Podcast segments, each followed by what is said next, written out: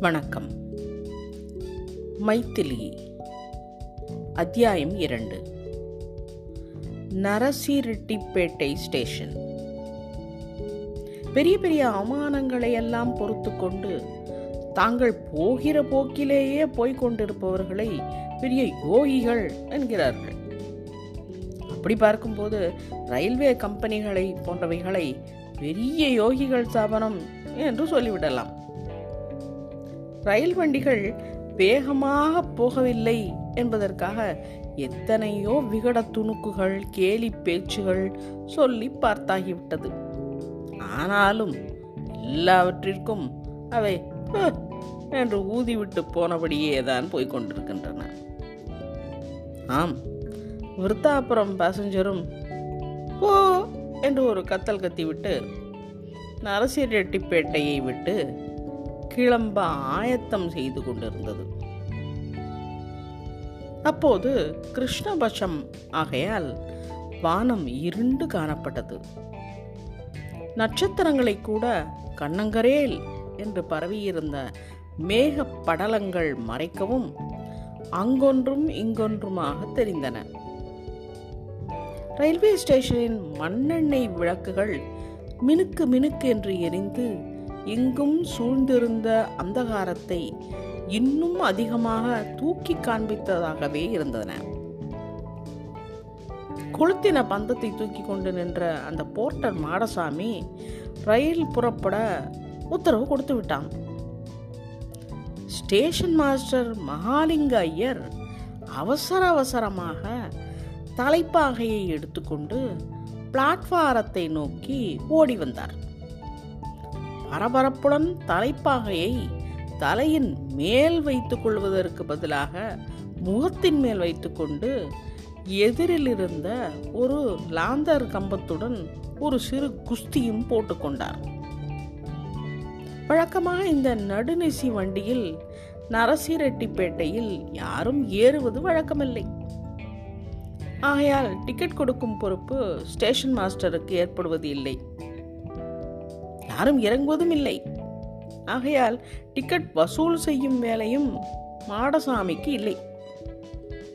யாரும் ஏறி யாரும் இறங்காத குறையை நிவர்த்தி செய்பவர் போல ஒரு டிக்கெட் இன்ஸ்பெக்டர் ஒரு வண்டியிலிருந்து இறங்கி இன்னொரு வண்டியில் ஏறி படியேர் என்று கதவை சாத்திக் கொண்டார். இந்த டிக்கெட் பரிசோதகர்களுக்கு யாரிடம் டிக்கெட் இருக்கிறது? யாரிடம் டிக்கெட் இல்லை என்று முகத்தை பார்த்தவுடன் தெரிந்துவிடும் என்று சொல்வார்கள். அது எவ்வளவு தூரம் உண்மை என்பது டிக்கெட் வாங்காத பிரயாணிகளுக்கு தான் தெரியும். ஆனால் இந்த பரிசோதகர்களுக்கு டிக்கெட் பரிசோதனை செய்வதை விட தூங்குகிறவர்களை எழுப்புவதில் அதி ஆசை அதிகம் என்பது நாம் அனுபவத்தில் காண்டது நாமும் தூங்கிக் கொண்டிருந்தால் எழுந்திருப்பது நிச்சயம்தான். ஆனால் டிக்கெட் இல்லை என்றால் தான் முழித்து கொண்டிருந்தாலும் எழுந்திருப்பது சந்தேகம். மேற்படி டிக்கெட் இன்ஸ்பெக்டர் கதவை ஓங்கி சாத்திக் கொண்டு நல்ல தூக்கத்தில் இருந்த செல்லமணியின் இடுப்பில் தட்டி சார் சார் டிக்கெட்! என்றவுடன் என்ன? எழும்பூர் வந்து விட்டதா என்று கேட்டுக்கொண்டு திடுக்கிட்டு எழுந்தான் செல்லமணி. டிக்கெட் சார் டிக்கெட் என்றார் பரிசோதகர். செல்லமணி தன் முன்னே நின்ற மனிதனை மேலும் கீழும் ஏற இறங்க பார்த்தான். பிறகு வெளியே தலையை நீட்டி பார்த்தான். தூக்க கலக்கத்தில் அவனுக்கு ஒன்றுமே விளங்கவில்லை. டிக்கெட் எடுங்கள் ஜல்தி என்றார் பரிசோதகர். செல்லமணி அப்படி நிற்பதை பார்த்தவுடன் அவர் சந்தேகமும் அதிகமாயிற்று. என்ன? என்றான் செல்லமணி. ரயில் வண்டியில் போகிற பேர் டிக்கெட் என்பதாக ஒரு சீட்டு வாங்குவது உண்டே. அதை நீர் வாங்கி இருக்கிறீரா இல்லை உங்கள் மாமன் வீட்டு வண்டியாச்சே? சும்மனாச்சும் போகலான்னு ஏறினீரா? என்று பரிசோதகரின் குரல் உயர்ந்து கொண்டே வந்தது.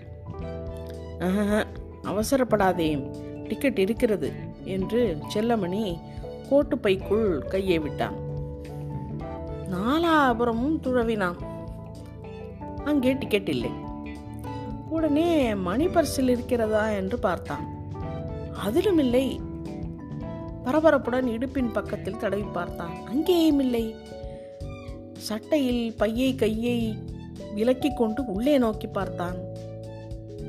ஊஹு, வாங்கின டிக்கெட் எங்க போயிருக்கும்? என்று தீவிரமாக யோசனை செய்யலானான் ஏன் சார்? டிக்கெட் வாங்கினீரா நீர் ஆஹா சந்தேகமில்லாமல் வாங்கினேன். அதை என்ன பண்ணீர்? அது தெரிஞ்சால் உண்மையே நிறுத்தி வச்சுக்கிட்டு இருக்கேன் அதை காமிச்சிட்டிங்கன்னா நான் ஏன் நிற்கிறேன் அது இல்லாமல் போனதுனால தானே அதை காமிக்க சொல்கிறேன் டிக்கெட் பரிசோதகர் விடாக்கண்டராக நிற்பதுதான் செல்லமணிக்கு சட்டென்று ஒரு யோசனையை கொடுத்திருக்க வேண்டும். அதன்படி உடனே சட்டையை கடிகார ஜேபியில் கையை விட்டு அங்கே இருந்த டிக்கெட்டை நீக்கினான். இப்போது அவன் முகத்தில் முகத்தில் வெற்றியின் சின்னம் தெரிந்தது.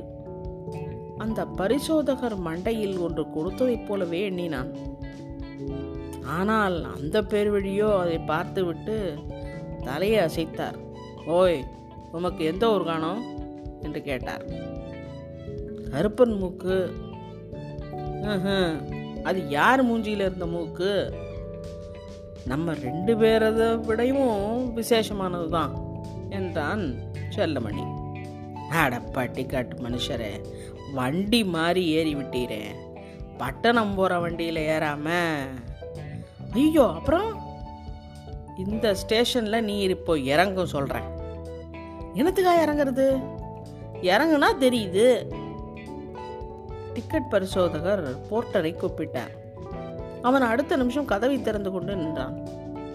அவன் கையில் செல்லமணியின் பெட்டியை கொடுத்துவிட்டு அவனையும் கீழே இறக்கி விட்டார். ஏ போட்டார். ஐயா தவறி போய் வண்டி ஏறிட்டாரு. அடுத்த வண்டியில் திருப்பி ஜங்ஷன் ஸ்டேஷனுக்கு அனுப்பிடு என்றார். போர்ட்டர் அவருக்கு பதில் ஒன்றும் சொல்லாமல் கதவை சாத்தினான். சிலு சிலுவென்ற வாடை காற்று வீசியது. இதுவரை பொறுத்திருந்த ரயில் வண்டியும் ஹுப் ஹுப் என்று நகர ஆரம்பித்தது. இப்போது செல்லமணிக்கு தூக்க கலக்கம் எல்லாம் நீங்கி விழிப்பு ஏற்பட்டு விட்டது முழுதாக. அவன் இருந்த நிலைமையும் பளிச்சென்று நிமிஷத்தில் புறப்பட்டது. ஓடுகிற வண்டியில் தாவி போய் ஏறி போனான்.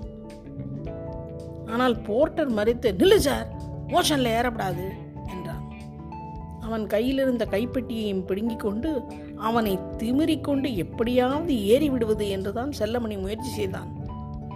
ஆனால் அந்த பொல்லாத கைப்பெட்டி அந்த வேளையில் அசந்தர்ப்பமாக திறந்து கொள்ளவே அதற்குள்ளிருந்த சாமான்கள் எல்லாம் கீழே விழுந்து விட்டன. செல்லமணி தேய்த்து போய் நின்று விட்டான். அப்போதே ரயிலும் வேகமாக ஸ்டேஷனை விட்டு வெளியேறி வெகு தூரத்தில் சென்று மறைந்தது. நரசிரெட்டிப்பேட்டையில் இருந்த சின்ன ரயில்வே ஸ்டேஷனுக்கு முக்கிய அதிகாரி தான் தான் என்று எண்ணிக்கொண்டிருந்தான் அந்த போர்ட்டர் மாடசாமி.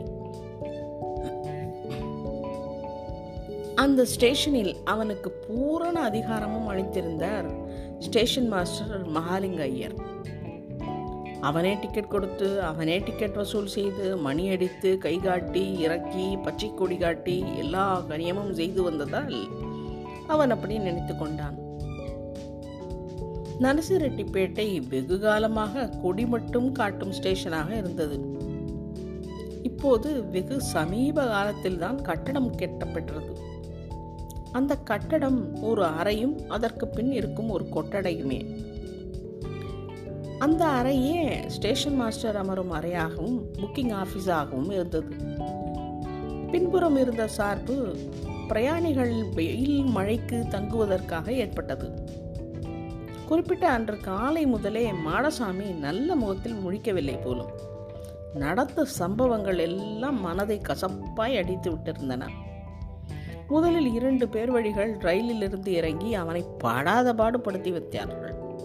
அவர்களில் புருஷனாகப்பட்டவன் டிக்கெட்டை கொடுக்காமல் வெளியே போக எத்தனைத்தான். அவனுடன் வந்த ஸ்திரீ அவனை முந்திக்கொண்டு போக பார்த்தாள். மாடசாமி அவர்களை மடக்கி நிறுத்தி எங்க? டிக்கெட் கொடுக்காம நழுவ பார்க்குற? என்றான். என்னையா கேட்குற? என்றான் அந்த மனிதன் பின்ன? உன்னையும் என்னையும் இந்த அம்மாளையும் தவிர இங்கே வேற யார் இருக்காங்க? என்று பதிலளித்தான் மாடசாமி. அதற்கு அவன் நாலாபுரமும் ஒரு முறை சுற்றி பார்த்து பிறகு மாடசாமியை ஒரு விரைப்பு விரைத்து நான் யார் தெரியுமா உனக்கு? என்றான். ஏன் டிக்கெட் வாங்காமல் வந்த பேர் வழி மாதிரி இருக்கு. என்றான் மாடசாமி. எங்கே? ஓன் டிக்கெட்டை எடு பார்ப்போம். என்ற அந்த பேர் வழி கொஞ்சம் அழுத்தம் திருத்தமாகவே கேட்டான். இதற்கு என்ன பதில் சொல்வது என்று மாடசாமி திகைத்து போய் நின்று கொண்டிருக்கும் போதே அவனுடன் வந்த ஸ்திரீ போற்றரை பற்றிய தனது அபிப்பிராயத்தை வெளியிட்டாள்.